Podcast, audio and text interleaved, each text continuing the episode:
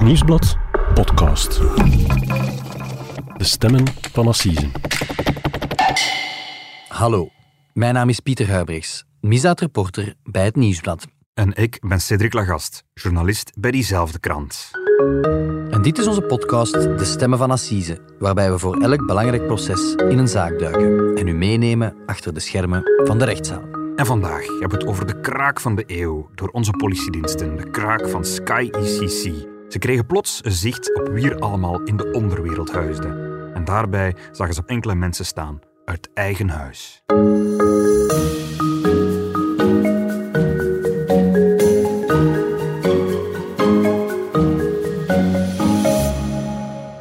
Dag Cedric. Dag Pieter. Cedric, goedemorgen. Uh, welkom in onze podcaststudio hier op uh, Linkeroever. Dankjewel. Er is goed nieuws. Het gerechtelijk jaar is eindelijk opnieuw van start gegaan. En, en het is meteen ja, uh, druk geweest. Hè. Het is stevig ja. begonnen. Twee fascinerende processen waar we later in de podcast op gaan terugkomen. Het proces Bart de Pauw versus de VRT. Hè. Um, moet de VRT 13 miljoen euro aan het Kamp de Pauw betalen of niet?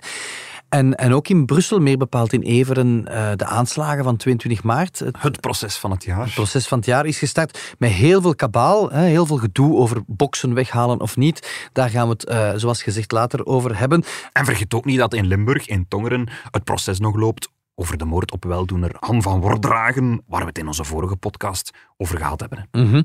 Maar wij gaan het over een ander proces hebben, heb ik begrepen. Uh, geen assiseproces, maar een strafproces, met name in de drugswereld. Ja, het gaat over een van de vele, vele processen die de komende jaren in Antwerpen gevoerd zullen worden tegen de leden van de onderwereld. Wegens drugshandel. Mm -hmm. Allemaal bendes die eigenlijk in 2021 op dezelfde dag allemaal tegen de lamp zijn gelopen. We hebben het natuurlijk over de kraak van het Sky ICC-netwerk, waarbij voor justitie plots de deur openging en ze plots zicht kregen op de gaan en wandel van bijna de volledige onderwereld. En ze wisten niet wat ze zagen. Eigenlijk. Een beetje de grot van Alibaba die plots, plots openging. Ja. En wie is die drugsbaron die vandaag terecht staat? Wel, dat is het nu net. Hè. Toen dat die deur openging, zagen ze drugsbaronnen en andere criminelen in de onderwereld rondlopen. Maar ook mensen die eigenlijk werden geacht in de bovenwereld te zitten. Dat ging over advocaten, politiemensen, douaniers en zelfs iemand van het parket zelf. Geen drugsbaron dus, maar een parketmedewerker. Leg uit. Ja, het gaat om een medewerkster, een vrouw die in eh, maart 2021 op het Antwerpse parket toen nog werkte.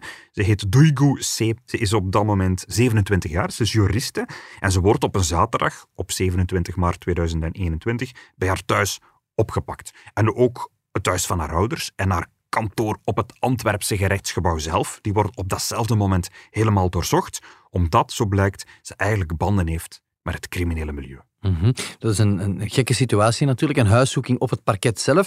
Je zegt ze werkt op het parket, ze fungeert dus eigenlijk als een uh, openbaar aanklager. En dat zijn natuurlijk net de mensen die criminelen moeten vervolgen. Dat is de taak, de rol van het parket, maar zij had eigenlijk een meer ondersteunende rol. Ze werkt op het parket bij de strafuitvoeringsrechtbank. Dat is de instantie die beslist of dat veroordeelde criminelen vroegtijdig kunnen vrijkomen of niet. -hmm. En ging ze in de fout door, door dat proces te proberen beïnvloeden om mensen versneld vrij te krijgen? Ja, het was subtieler dan dat. Als parketmedewerkster zat ze natuurlijk bij de bron van heel wat gevoelige informatie. Zelf als ze bij bepaalde gerechtelijke onderzoeken niet betrokken was. Ja, ze was wel in de buurt natuurlijk. Hè.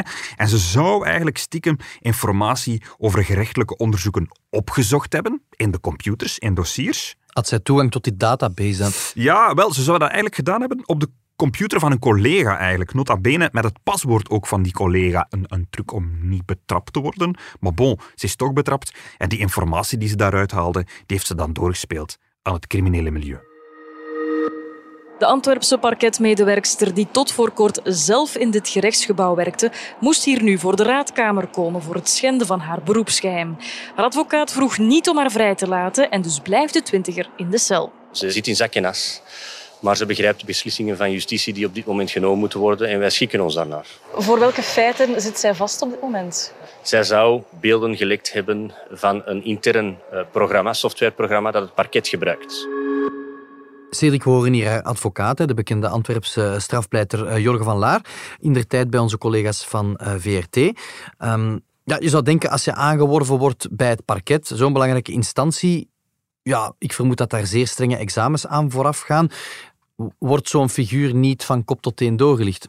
Ja, absoluut. En, daarbij zijn eigenlijk toen die banden met het misdaadmilieu niet meteen naar voren gekomen. Hè. Het was, zat geen familiale banden of zo. Het is ook niet dat ze een strafblad had of zo. Uh, want er was eigenlijk een tussenpersoon in het spel. Het is namelijk zo, ze speelde die informatie die ze in de computers zag door aan haar 22-jarige neef Cenk. Dat is een rechtenstudent. Die neef zou eigenlijk alles doorgespeeld hebben aan de uiteindelijke drugsmokkelaar. En zij werd er fix voor betaald. Maar, maar, als die link niet gelegd kon worden, hoe is ze dan toch betrapt? Wel, omdat het gerecht in maart 2021 dus plots toegang kreeg tot alle communicatieverkeer van de drugswereld. En daarin zagen ze, een beetje tot hun eigen verbazing, plots foto's opduiken van documenten uit hun eigen onderzoek. Van lopende gerechtelijke dossiers. Ja, absoluut. En dat waren eigenlijk documenten, processen verbaal, die je eigenlijk alleen maar kon lezen in hun beveiligde computernetwerk MACH, MAG. En ja, op dat moment wisten ze eigenlijk dat er een mol in huis was. Hè. Het is een beetje zoals in de Amerikaanse film The Departed met Leonardo DiCaprio, waarbij dat de maffia een mol in het gerechtelijk apparaat stopt. Dat zagen ze hier in hun eigen huis ook gebeuren. Ze hebben natuurlijk onmiddellijk een onderzoek geopend en na wat speurwerk kwamen ze eigenlijk uit bij Duigu.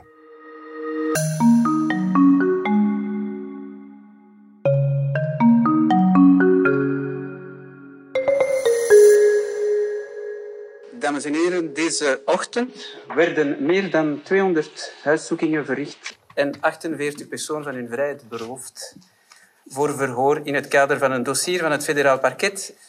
Het betreft een onderzoek gevoerd door de federale gerechtelijke politie en meer bepaald door de FGP Antwerpen naar een dienstverleende criminele organisatie die ervan verdacht wordt bewust gecrypteerde telefoontoestellen te verschaffen aan het crimineel milieu. Cedric, dat gaat dus allemaal terug op wat wij nu al maanden de kraak van de eeuw noemen, de kraak van het uh, Sky ICC-netwerk. Hoe is dat gebeurd? Wel, dat is eigenlijk in alle stilte gebeurd. Hè. Wij zijn dat eigenlijk samen met de rest van België pas op 9 maart 2021 te weten gekomen. Dat is ongeveer anderhalf jaar geleden. Hier net federaal procureur Frederik van Leeuw hier net vertellen hè, op een persconferentie wat er gebeurd was. Namelijk die dag is het gerecht op tientallen plaatsen binnengevallen, overal in België. Operatie Limit heette dat toen. Dat was ongezien, hè. meer dan 200 adressen op één dag alleen al werden allemaal doorzocht. Er werden 1625 politiemensen ingezet. Uh, het was alsof dat de politie van de ene dag op de andere plots een stafkaart had gekregen van België met daarop alle adressen van alle criminelen van België daarop. En ze hadden er maar naartoe te rijden, de deur open te doen en al die criminelen op te pakken. Ja, ik herinner me die persconferentie eh, nog eens. Ze waren heel triomfantelijk natuurlijk. Ze blij, de kraak van de eeuw. Ja, en het was niet zomaar een telefoontje of zo dat was afgeluisterd. Hè. Je moet dat zo zien, een beetje crimineel, die communiceert al lang niet meer via een gewone gsm of een gewone telefoon. Het risico is veel te groot dat de politie je kan afluisteren. Een onderzoeksrechter kan eigenlijk met één pennentrek gewoon beslissen om je telefoon af te luisteren en dan horen ze alles wat je daarop zegt. Eigenlijk doen een deftige crimineel tussen aanhalingstekens, die gebruikt zijn telefoon niet. Nee, die, die gebruiken iets anders. Ze praten met hun bendeleden via beveiligde gsm's. Cryptofoons heet dat zo'n beetje eh, in de technische term. Ze delen daarmee bevelen uit, ze overleggen over prijzen of erger, ze geven ook opdrachten om iemand te doden. En dat gebeurt allemaal via speciale toestellen waarvan dat ze zeker zijn dat er niemand mee luistert. Mhm. Misschien moet je dat toch nog wat kaderen, die, die cryptofoons waar je mhm. over spreekt. Is dat een soort satelliettelefoon met zo'n lange antenne? Nee, eigenlijk niet. Dat zijn heel gewone maar wel peperdure en bewerkte smartphones, zoals dat jij en ik er misschien ook wel in hebben. Eh, en die jij niet kunnen kopen, als we dat willen. Wel, uh, in België werkte het merendeel van de onderwereld, of toch tot die bewuste 9 maart, uh, met Sky ECC. Dat was eigenlijk een product van het Canadese bedrijf Sky Global. En dat bedrijf verkocht bestaande, maar wel een beetje aangepaste smartphones. Voor de liefhebbers, dat waren gewone smartphones die je ook in de winkel kan kopen. Bijvoorbeeld de iPhone 11 Pro in die tijd was dat, of de Google 4 Pixel. Dat ze waren eigenlijk toestellen waarvan dat zij oordeelden dat ze die onkraakbaar konden maken omdat er daar bepaalde chips in zaten waarvan dat zij dachten dat je er niet mee kon prutsen. En zij pasten dat toestel aan en de prijzen daarvan, dat ging toen heel snel ook al naar de 1500 euro en meer voor zo'n mhm. toestel. Dus dat, werd een, een soort hebben-ding uh, die de criminelen in de onderwereld willen. Ja. En hoe deden ze dat dan concreet? Maar eigenlijk, wat ze deden is eh, alle gaatjes en kiertjes waar langs dat er informatie uit zou kunnen komen uit dat toestel, dat zou kunnen afgeluisterd worden, dat werd dichtgemetseld. Bij wijze van spreken. Hè. Bijvoorbeeld camera's werden eruit gehaald, de microfoons werden eruit gehaald, GPS, USB-poort, alles werd eruit gehaald. Gewoon internet en belverkeer werd ook afgesneden. Vingerafdruksensors wat op veel gsm's vandaag de dag zit. of, of, of een camera waar- waarmee dan een, een gsm aan gezichtsherkenning doet. Dat moest er natuurlijk ook allemaal af. Ehm, ja, die gsm werd eigenlijk gestript en er werd ook een panic button opgezet. Dat is eigenlijk een knopje met één druk op die knop. Bijvoorbeeld als de politie binnenvalt in je huis, kan je eigenlijk je hele gsm wissen. Als ik u zo vertel, Cedric, het lijkt mij een soort smartphone waar je amper iets mee kunt doen. Er worden heel veel toeters en bellen afgehaald. Hè. Eigenlijk moet je er eigenlijk maar één ding mee kunnen. eh, en dat is berichtjes zenden. Eh, er staat daar een app op, de Sky ECC app. Vandaar eh, de naam natuurlijk. En daarmee kan je versleutelde berichten sturen eh, naar andere mensen die ook zo'n toestel hebben. En als de politie zo'n toestel in handen krijgt, dan zijn ze daar eigenlijk niks mee. Want zelf als die panicbutton niet is inge- ingeduwd, alle informatie daarop is ook versleuteld. En zelf, je moet goed zoeken om, om de app zelfs te vinden, want die is eigenlijk een beetje vermomd als een rekenmachine. Dus je moet eigenlijk al weten dat dat die communicatie-app is. Mhm.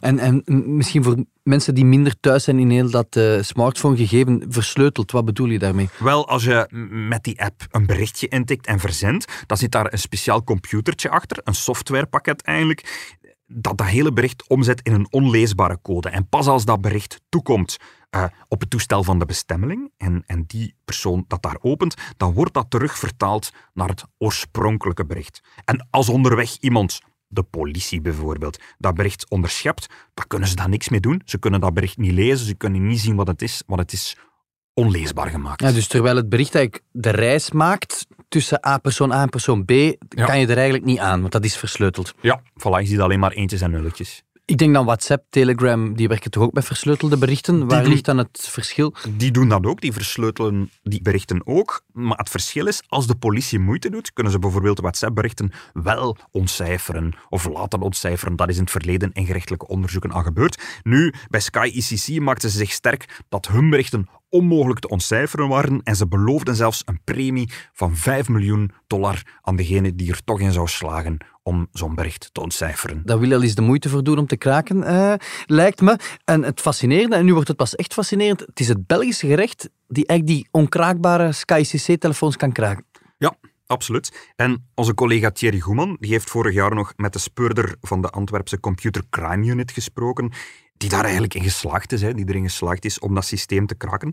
Dat was een anoniem gesprek, ehm, uiteraard. Waarom, dat zal je wel begrijpen. Die man heeft geen vrienden gemaakt in de onderwereld. ik. Nee, ik, ik, ik, ik vrees het niet, nee. Nu, de politie die kende Sky ICC eigenlijk al sinds 2017, omdat ze vanaf dat jaar eigenlijk vaak criminelen oppakten met zo'n gsm op zak.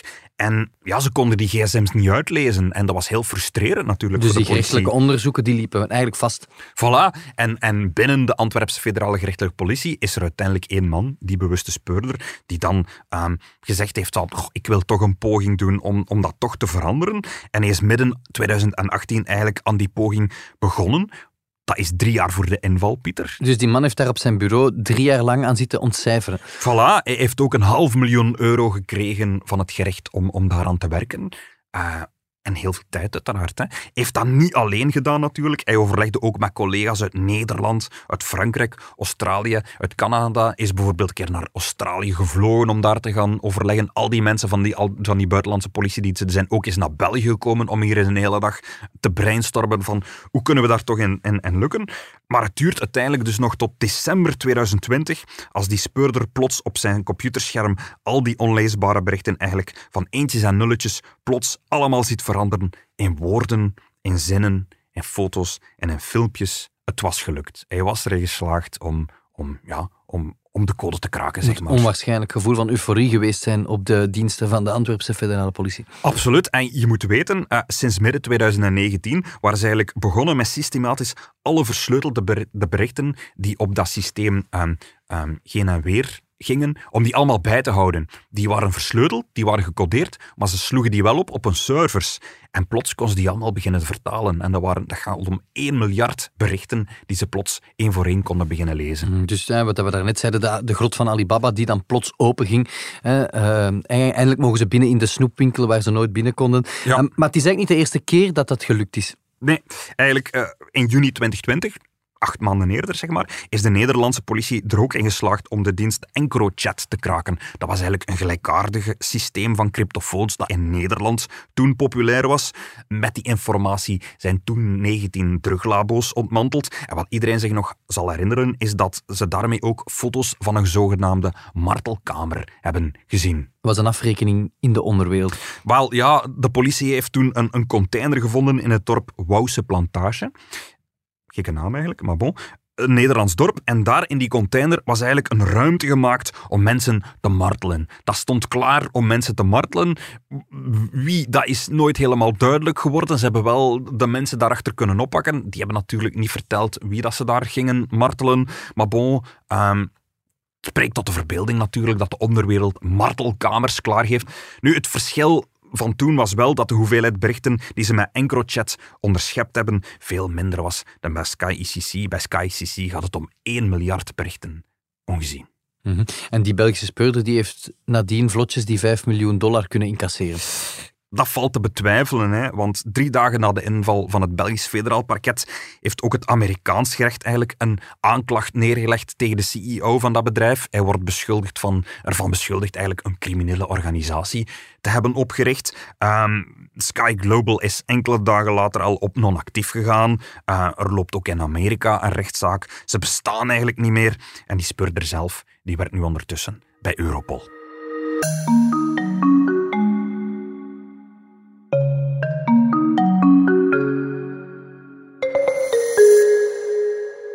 Opvallend, Cedric. Het netwerk was dus al, zoals je vertelde, in december 2020 gekraakt door die Belgische speurder. Waarom heeft het dan nog drie maanden geduurd voor ze effectief bij die criminelen binnenvallen? Ze hebben ondertussen niet stilgezeten, uiteraard. Hè. Het, het, gaat om 1 miljard berichten. Er is natuurlijk wat tijd nodig om dat allemaal te lezen, uh, laat staan te verwerken natuurlijk. Daar is een heel speurdersteam op gezet. Ja, absoluut. En met die informatie leerden ze heel veel bij over drugskartels in ons land. Wie ze waren, hoe ze georganiseerd waren, hoe ze te werk gingen. Maar ze konden ook live drugstransporten volgen. Vanuit de bronlanden tot in Antwerpen. Vanuit Zuid-Amerika tot in de haven hier in, in Antwerpen, uiteraard. En ze hebben in eerste instantie vooral drugstransporten onderschept. Op, op drie weken tijd hebben ze maar liefst 27 ton cocaïne gevonden. Dat is drugs met een straatwaarde van, hou je vast, 1,382 miljard euro. Ja, dat is uh, waanzinnig, uh, to be honest. Uh, ze hadden dat natuurlijk kunnen blijven doen.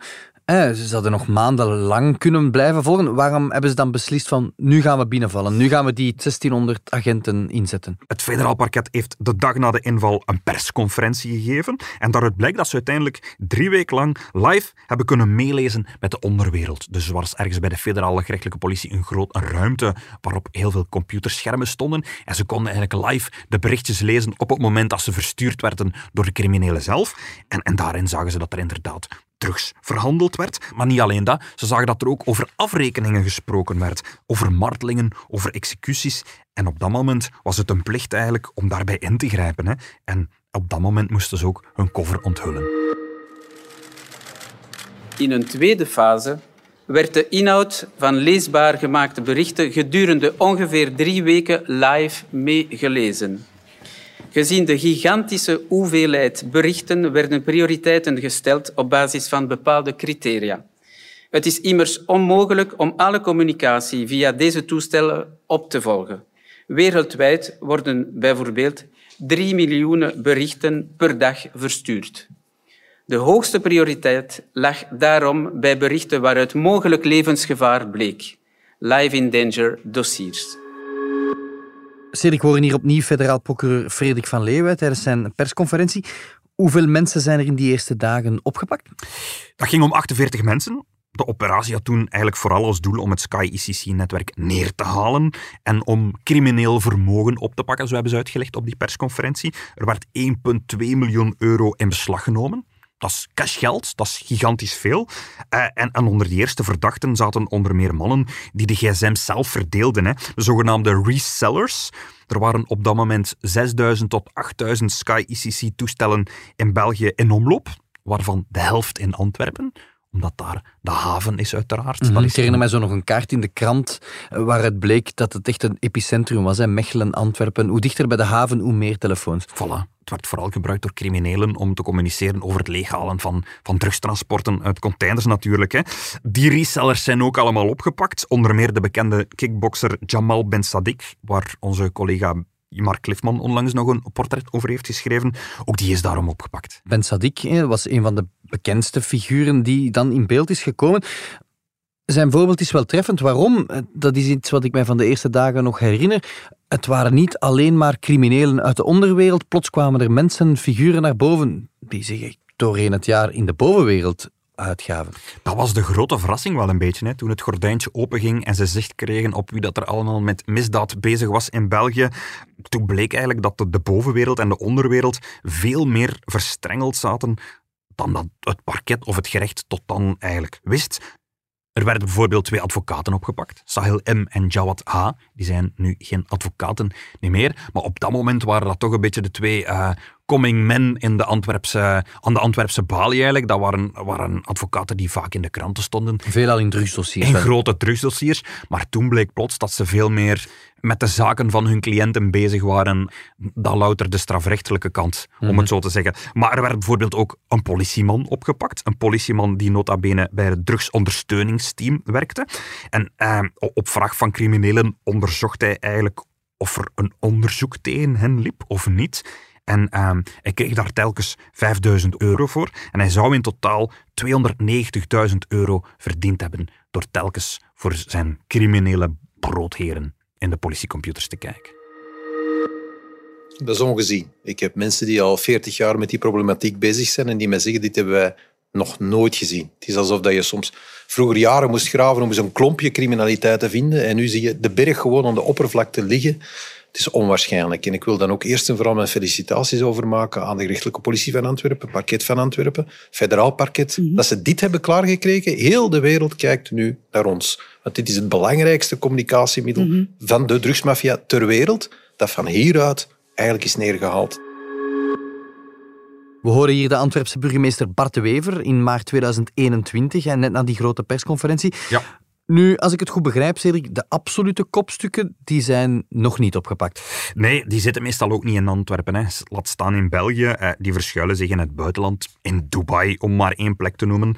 Nu, België weet ondertussen wie dat ze zijn. En ze probeert eigenlijk om een uitlevering te krijgen. Hè. Maar tot op vandaag eh, is dat nog niet gelukt. Mhm. Onze goede collega Joris van der Rij heeft een, een column in de Gazet van Antwerpen en die houdt de teller bij van het aantal uitleveringen vanuit Dubai en eh, de teller staat, denk ik, nog altijd op nul. Ik denk het ook. Ja. Ja, Je zei dat de kraak een enorme impact heeft gehad op ons land, Ja. dat de hele werking van justitie daardoor scheef is getrokken. Leg dat eens uit. Wel, het is een absoluut kantelmoment geweest voor justitie, maar, maar het is ook een zeer belastend onderzoek gebleken. Hè? Yves Driessen, dat is de directeur van de Antwerpse federale gerechtelijke politie, die heeft zijn hele ploeg moeten herschikken om heel die berg aan data verwerkt te krijgen. Er zijn bijvoorbeeld terreurspeurders overgeheveld naar de drugssectie.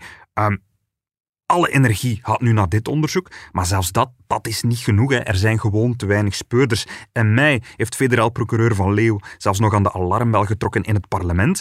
Hij heeft toen eh, in de Kamercommissie eh, een aantal schokkende beelden getoond die onderschept zijn met KICC. Dat ging om foto's van bebloede, van gefolterde mannen, ook van een onthoofde man. Gewoon om duidelijk te maken, dit is waartoe dat de, de onderwereld in staat is. Dit is waar wij mee te maken hebben. Dit zijn de mensen die gestopt moeten worden. Maar door personeelstekort kan de politie dat allemaal niet onderzoeken. Bepaalde vormen van georganiseerde misdaad, die worden in Brussel bijvoorbeeld niet meer onderzocht, want er zijn geen mensen niet meer. En er is ook een deadline, want na vijf jaar zullen veel van die zaken verjaard zijn.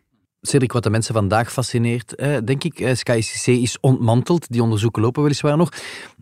Maar in Antwerpen hebben we de voorbije maanden de ene na de andere aanslag gezien. Er werden met bommen gegooid, met granaten gegooid. Eh, de mensen in de, in de Antwerpse binnenstad waren bang, denk ik. Hoe zie jij die link met dat hele SkyCC-dossier? Onze minister van Binnenlandse Zaken, Annelies Verlinden, die heeft daar een aantal weken geleden over gezegd dat dat allemaal eh, het gevolg is van Sky ICC, want dat eh, de mensen in het drugsmilieu in paniek zijn door die vele arrestaties. Nu, ja, binnen de gerechtelijke wereld over, wordt daar toch een beetje ja, genuanceerder over nagedacht. Ehm, want eigenlijk is gebeurd wat iedereen in, in maart 2021 al vreesde. Namelijk, er zijn heel veel mensen opgepakt, er zijn heel veel mensen opgesloten, uh, maar hun posities zijn gewoon door andere mensen ingenomen. Net om de simpele reden dat de coke-business zo immens lucratief is en die plekken zijn gewoon ingenomen door voilà, anderen. Waar veel geld valt te verdienen, daar zullen altijd mensen klaarstaan om die posities in te nemen. En, en de nieuwe generatie uh, drugdealers die vandaag actief is, die zijn gewoon veel driester, die zijn veel uh, roekelozer dan de vorige generatie. Het zijn die mensen die nu op straat uh, de lakens uitdelen, die op huizen schieten, granaten doen ontploffen en, en molotovcocktails in huizen gooien. En die communiceren via een ander versleuteld communicatiekanaal, allicht. Ja, voilà. Ze hebben, de drugswereld heeft duidelijk de handdoek niet in de ring gegooid. Hè. Er, er zijn andere mensen opgestaan. En eh, het heeft er alle schijn van dat ze inderdaad op een ander systeem van cryptofoon zijn overgeschakeld. Systemen die nu genoemd zijn, zijn bijvoorbeeld uh, Diamond Secure of iets wat NO1BC genoemd wordt. -hmm. En voor alle duidelijkheid, daar zijn we het wel over eens. Dat bewijzen de cijfers ook, denk ik. Er is meer coke dan ooit dat via de Antwerpse haven binnenkomt.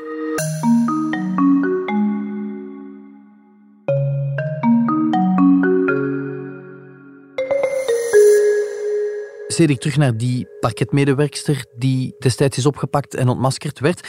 Er komt nu een proces, heb ik begrepen, vrijdag. Wat riskeert zij? Wel, ze wordt vervolgd wegens informaticafraude, corruptie en schending van het beroepsgeheim. Ze staat eigenlijk terecht samen met haar neef en de, de drugsmokkelaar bij wie dat die informatie uiteindelijk belandde. Hè. En de verwachting is uh, dat het parket hier toch een paar uh, fikse celstraffen zal vorderen. Mm -hmm. Geldt dit proces als het allereerste dat voortvloeit uit die hele Sky ICC-kraak? Maar niet het eerste, maar een van de eerste. Hè. In mei bijvoorbeeld stond uh, een, de 24-jarige ziekenhuismedewerkster al terecht. Mm -hmm. Dat is de vrouw die tegen betaling het adres opzocht van een dokwerker en dat uh, aan het drugsmilieu verkocht. Het parket had voor haar 18 maanden cel geëist. Ze heeft uiteindelijk 90 uur werkstraf gekregen een lichte sanctie in vergelijking met wat er gevorderd werd. Maar de rechter heeft eigenlijk geoordeeld dat ze eigenlijk niet goed besefte of niet goed wist wat ze eigenlijk doorspeelde. Ze was en naïef in haar handelingen. Dat ze absoluut dat ze naïef was en dat ze geen lid was van een criminele organisatie. Daardoor is haar straf eigenlijk ook veel lager uitgevallen. En zelfs haar vermeende opdrachtgevers, de mensen die het daar ge gevraagd zouden hebben, die zijn vrijuit gegaan. Mm -hmm. Misschien pour la petite histoire, die vermeende opdrachtgevers waar je naar refereert, uh, die worden momenteel geviseerd in heel die drugsoorlog en die, dat onder andere een familie waar de voorbije maanden al eens wat bommen en granaten tegen de gevels uh, werden gegooid. Dat is interessant. Nu, dat, dat proces zelf was dus een sisser, klinkt het wel. Er zijn heel veel dossiers, sprak je daar net over. Dus jij verwacht de komende maanden en jaren nog wel wat meer uh, SkyCC-processen? Wel, in der tijd, in maart 2021, is, is gezegd dat we nog jaren verder zouden kunnen. Um, de realiteit is natuurlijk dat op sommige misdrijven een verjaringstermijn staat. En natuurlijk ook het andere werk voor politie en parket, dat blijft liggen, hè, want ze zijn alleen nog maar met SkyCC bezig. Er zijn ondertussen al 2000 mensen geïdentificeerd die allemaal zo'n SkyCC-smartphone hadden. En zijn dat per definitie criminelen? Nee. Wel, dat is de vraag. Hè. Gaan we die allemaal vervolgen? Gaan we al die mensen vervolgen die zo'n SkyCC-smartphone hadden? Mijn inschatting is een beetje dat justitie hier keuzes zal moeten maken over wie dat ze uiteindelijk wel zullen vervolgen en wie niet.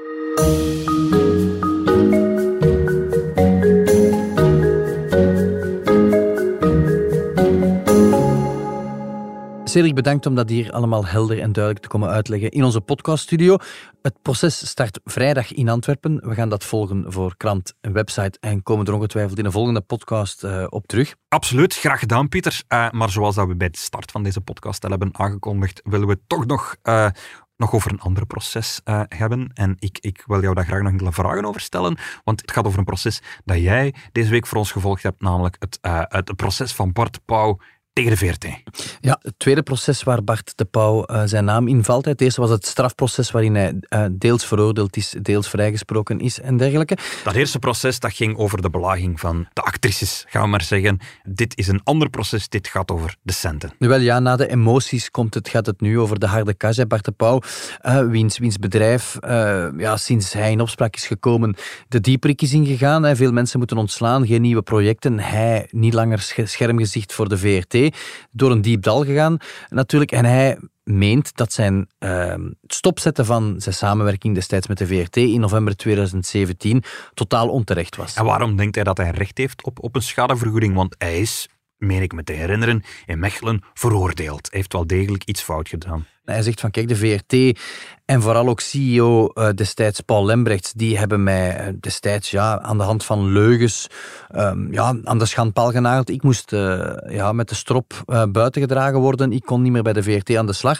Ik heb destijds, zegt hij, mijn best gedaan om, om ja, wel schuldinzicht te betonen in die gesprekken en om, ja, om aan te geven van kijk, ja, kunnen we geen andere maatregelen nemen dan hier na 30 jaar als schermgezicht die, die samenwerking stop te zetten. Dat is niet gebeurd. De VRT meent we hebben die samenwerking stopgezet in die volle MeToo-heisa. Die was terecht, die beslissing. En hij zegt, die was niet terecht, die was onterecht. En ik stap naar de rechter en ik eis uh, ja, uh, eh, 13 miljoen euro intussen voor de schade die ik heb geleden hierdoor. Dat is een fors bedrag. Uh, het is niet alleen voor hem, denk ik, ook voor zijn bedrijf. Hij heeft natuurlijk ook een bedrijf waar hij een aantal mensen in, in te werk stelt. Nu, ik heb je artikel gelezen. Ik, ik, ik, ik las daar ook een, een, een bepaalde frase in waarin dat hij ook verwijst naar een aantal andere BV's die in gelijkaardige situaties zijn terechtgekomen en waarbij dat hij eigenlijk de vraag stelt waarom zij wel en waarom ik niet? Waarom mogen zij wel nog werken op de VRT en ik niet? Heel opvallend, hè? Ja, het is een soort jaloerse reactie op de, de, de, de kans die onder andere Peter van de Veire, uh, Guy jeugdauteur, ooit veroordeeld voor zedenfeiten, en uh, de derde sportanker uh, Eddie Dumares, de kans dat zij, ondanks fouten die zij gemaakt hebben, wel gekregen hebben op de openbare omroep om met zichzelf als het ware in het reinen te komen. Waarom heb ik die kans niet gekregen? De VRT zegt daarover heel simpel. Bij jou, Bart de Pauw, was er geen schuldinzicht. Je deed alsof je niet wist wie je slachtoffers waren. Je minimaliseerde, je lachte het weg. Het was allemaal flirterig, niet serieus en dergelijke. En, uh, ja, en die drie namen werden daardoor de advocaten van de Pauw uh, in de groep gegooid. Ja. Nu, dat hij in Mechelen wel veroordeeld is, uh, is, is toch een beetje een handicap voor hem, denk ik. Dat zal zijn zaak toch een beetje ondermijnen. Nee, of zie ik dat verkeerd? Zijn advocatenteam deed er alles uh, aan om te zeggen, maar kijk, dat zijn twee aparte dingen. Het een staat los van het andere. We zijn hier niet anti-MeToo aan het pleiten, maar de stopzetting van dat contract destijds dat is gewoon onterecht gebeurd. Natuurlijk speelt die strafzaak voor een stuk wel mee, want je moet weten, Cedric, hij is veroordeeld in Mechelen voor belaging aan het adres van actrice Lisa Naert. Dat is een van de twee actrices, samen met Maaike Kafmeijer, bleek later die naar de preventieadviseur zijn gestapt om hun beklag te doen, om klacht neer te leggen tegen de praktijken van Bart de Pauw. En hun klacht is eigenlijk eh, het eerste steentje, de sneeuwbal die is beginnen rollen, waardoor dat de VRT hem aan de deur heeft gezet. Ja, zo, de VRT heeft gezegd van kijk, die, die getuigenissen die ons hier bereiken, wij schatten die als heel valabel en betrouwbaar in. En daaruit blijkt ook duidelijk, want zij, er waren nog andere verhalen die dan rondgingen, uh, er was een patroon en kijk, wij konden niet anders dan hem aan de kant schuiven, want er was angst onder die vrouwen. We konden niet de andere kant uitkijken. Ik las in je artikel in de krant dat de grote paas van de VRT, Paul Lembrecht, toch een beetje de, de gebeten hond is in het uh, pleidooi van de advocaten van Bart de Pauw. Mhm. Hij was er trouwens niet bij, heb ik begrepen. Um, maar er was wel veel te doen over één uitspraak van Paul Lembrecht. Over uh, een aantal sms'jes. Ja, ik neem u even mee in de tijd, uh, Cedric. 9 november 2017 komt Bart de Pauw met die onthutsende uh, videoboodschap die hij via YouTube verspreidt, hè, waarin hij zegt van ben, de samenwerking is stopgezet en dergelijke. De ochtend nadien komt de gewezen CEO van de VRT, Paul Lembrechts, op de radio in de ochtend uh, tekst en uitleg geven, want er zijn heel veel vragen. Dat nieuws slaat in als een bom. Mhm. En hij spreekt in dat gesprek van uh, honderden sms'en die zouden bestaan, vol pikante, seksueel getinte, zelfs pornografische aard. Ehm, ja, dat is natuurlijk een uitspraak die heel gretig is opgepikt, die altijd terugkomt.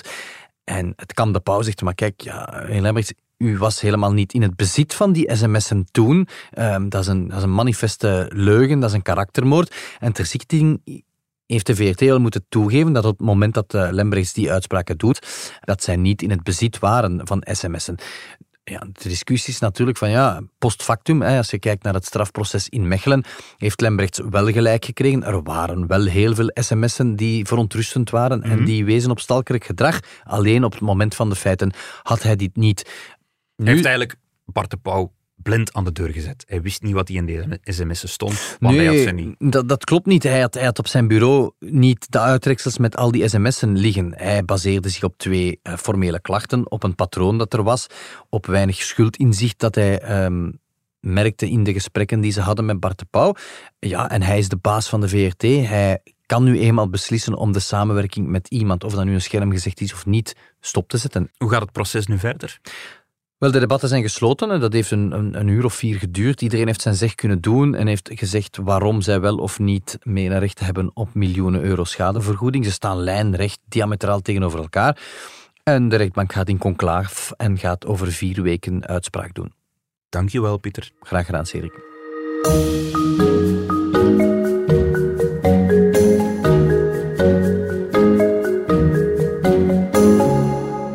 Er is deze week nog een ander belangrijk proces van start gegaan, zoals we bij de aanvang van deze podcast al hebben aangekondigd, namelijk het proces over de aanslagen van op de luchthaven van Zaventem en metrostation Maalbeek op 22 maart. En bij ons hier is uh, collega Steven de Bok komen zitten. Welkom Steven. Hallo. Jij hebt maandag die eerste zittingsdag voor ons gevolgd in Brussel. En wat ik daarvan in de krant en op de website heb gelezen, is dat daar toch heel wat commotie over is geweest. Het was geen rustige, inleidende zitting, zoals we meestal bij een assiseproces Heel veel commotie. En allemaal over één ding, die glazen boksen die ze in de assisezaal hebben geplaatst. Ja, want als ik het goed begrepen heb, alle beklaagden zitten uh, elk apart in een soort glazen box. Ja. Voor hun eigen veiligheid, wordt daarbij gezegd. Mm, voor de veiligheid van iedereen. En ze zijn daar niet tevreden mee. Waarom? Omdat ze vinden dat ze daardoor voorgesteld worden als schuldig. Je moet weten, in een assisezaal is het zo dat iedereen verschijnt eigenlijk als een vrij persoon voor de jury. Vrij persoon, dat betekent dat de, hand, de handboeien worden afgedaan voordat ze moeten gaan neerzitten. Maar hier zeggen de beschuldigden en hun advocaten worden ze voorgesteld als schuldig, wat een soort van vooringenomenheid toont. Nu, je hebt ze daar zien zitten in, in die glazen boksen, in die kooien. Wat was jouw indruk eigenlijk? Wat vond jij daarvan? Maar oogt een beetje raar. Het oogt ook al een beetje raar omdat ze allemaal daar in gevangeniskledij zaten. Um, en je ziet daar mannen die binnengeleid worden door politieagenten met een bivakmuts op. De handboeien worden uitgedaan, ze worden in een klein hokje gestopt, de deur gaat dicht en dan zitten ze opgesloten. Dat valt moeilijk te ontkennen dat ze opgesloten zitten. En als ze willen communiceren met hun uh, advocaat of met de zaal, dan moeten ze dat doen via een intercomsysteem. Of ze moeten door een heel smal spleetje uh, in, de, in de glazen box proberen te communiceren met een advocaat. Maar dat loopt niet zo evident. Nu, voor de advocaten van die beschuldigden zijn die glazen kooien wel een dealbreaker. Ze hebben duidelijk gezegd, het is uh, zonder kooien of er komt geen proces, wij komen niet af. En dan zullen de, de, de burgerlijke partijen ook geen antwoorden krijgen op hun vele vragen. Dat klinkt een beetje als chantage. Ja, dat klopt. Nu, gezegd kooien, ik zou liever het woord boksen gebruiken, omdat het woord kooien is een, een, een woord dat door de advocaten van de beschuldigden naar voren wordt geschoven om een beetje sfeerschepping te doen. Hè. Zij noemen het kooien en niet boksen, om het allemaal wat erger te laten lijken nog. En nu, zij zijn heel duidelijk. Hè. Uh, een deel van de advocaten heeft gezegd van, als die glazen boksen blijven staan, zoals ze hier nu staan, dan kunnen wij onze cliënt niet verdedigen en dan gaan we dat ook niet doen. En ze hebben een punt ook heel plastisch duidelijk gemaakt in de zaal. Wel, het is een beetje theater altijd. En een van de uh, advocaten begon heel vroeg in de zitting al heel luid te roepen tegen zijn cliënt, zodat de hele zaal heel duidelijk kon merken dat het niet gemakkelijk was om te communiceren met zijn cliënt. Mm -hmm. Een van de beschuldigden zelf heeft dan ook er zijn eigen stukje van het theater opgevoerd door plotseling door het lint te gaan en heel hard tegen het glas te kloppen, om ook om te tonen dat hij niet zo blij was dat hij in uh, zo'n glazen box moest zitten. Ja, het is een, een, een, duidelijke boodschap van zowel beschuldigde als de advocaten van de beschuldigde. Blijven die boksen staan, dan zal dit proces niet ordentelijk verlopen. En wat denk jij dat er gaat gebeuren? Het proces moet binnen een, een, een goede maand starten. Zal het met glazen box zijn of zonder? Het zal zeker niet zijn met de glazen box zoals die er nu staat, denk ik. Het is nu aan de voorzitter van Assisehof om daar een oordeel over te vellen die moet bepalen of die boxen weg moeten, of die boxen mogen blijven staan, of die boxen aangepast moeten worden, of die de, openingen om elkaar te spreken groter worden gemaakt of zo. En ik acht de kans zeer klein dat er niks zal gebeuren. En zo is het proces van het jaar dan uh, toch met veel vuurwerk van start gegaan. Wat er uiteindelijk beslist wordt, dat leest u uh, in de krant of op onze website. En check zeker ook onze Instagram-pagina, De Stemmen van Assisen, waar we alle zaken opvolgen. Dankjewel, Steven de Bok, om dat hier uh, voor ons te komen uitleggen. Graag gedaan. Jij gaat het proces ook voor ons volgen in de Assisezaal. Uh, ik vermoed dat we je dan nog vaker hier gaan zien in onze podcast. Alvast bedankt. Met plezier. En voor de rest, Pieter, wij zijn er volgende week opnieuw terug met een nieuwe aflevering van De Stemmen van Assise. Dit was De Stemmen van Assisen, een podcast van het Nieuwsblad. De stemmen waren deze week van Pieter Huibrecht, van Steven de Bok en van mezelf, Cedric Lagast. Onze dank gaat uit naar de VRT voor het gebruik van enkele audiofragmenten. De montage gebeurde door Benjamin Hertogs van House of Media en de productie was in goede handen bij Bert Heijvaart.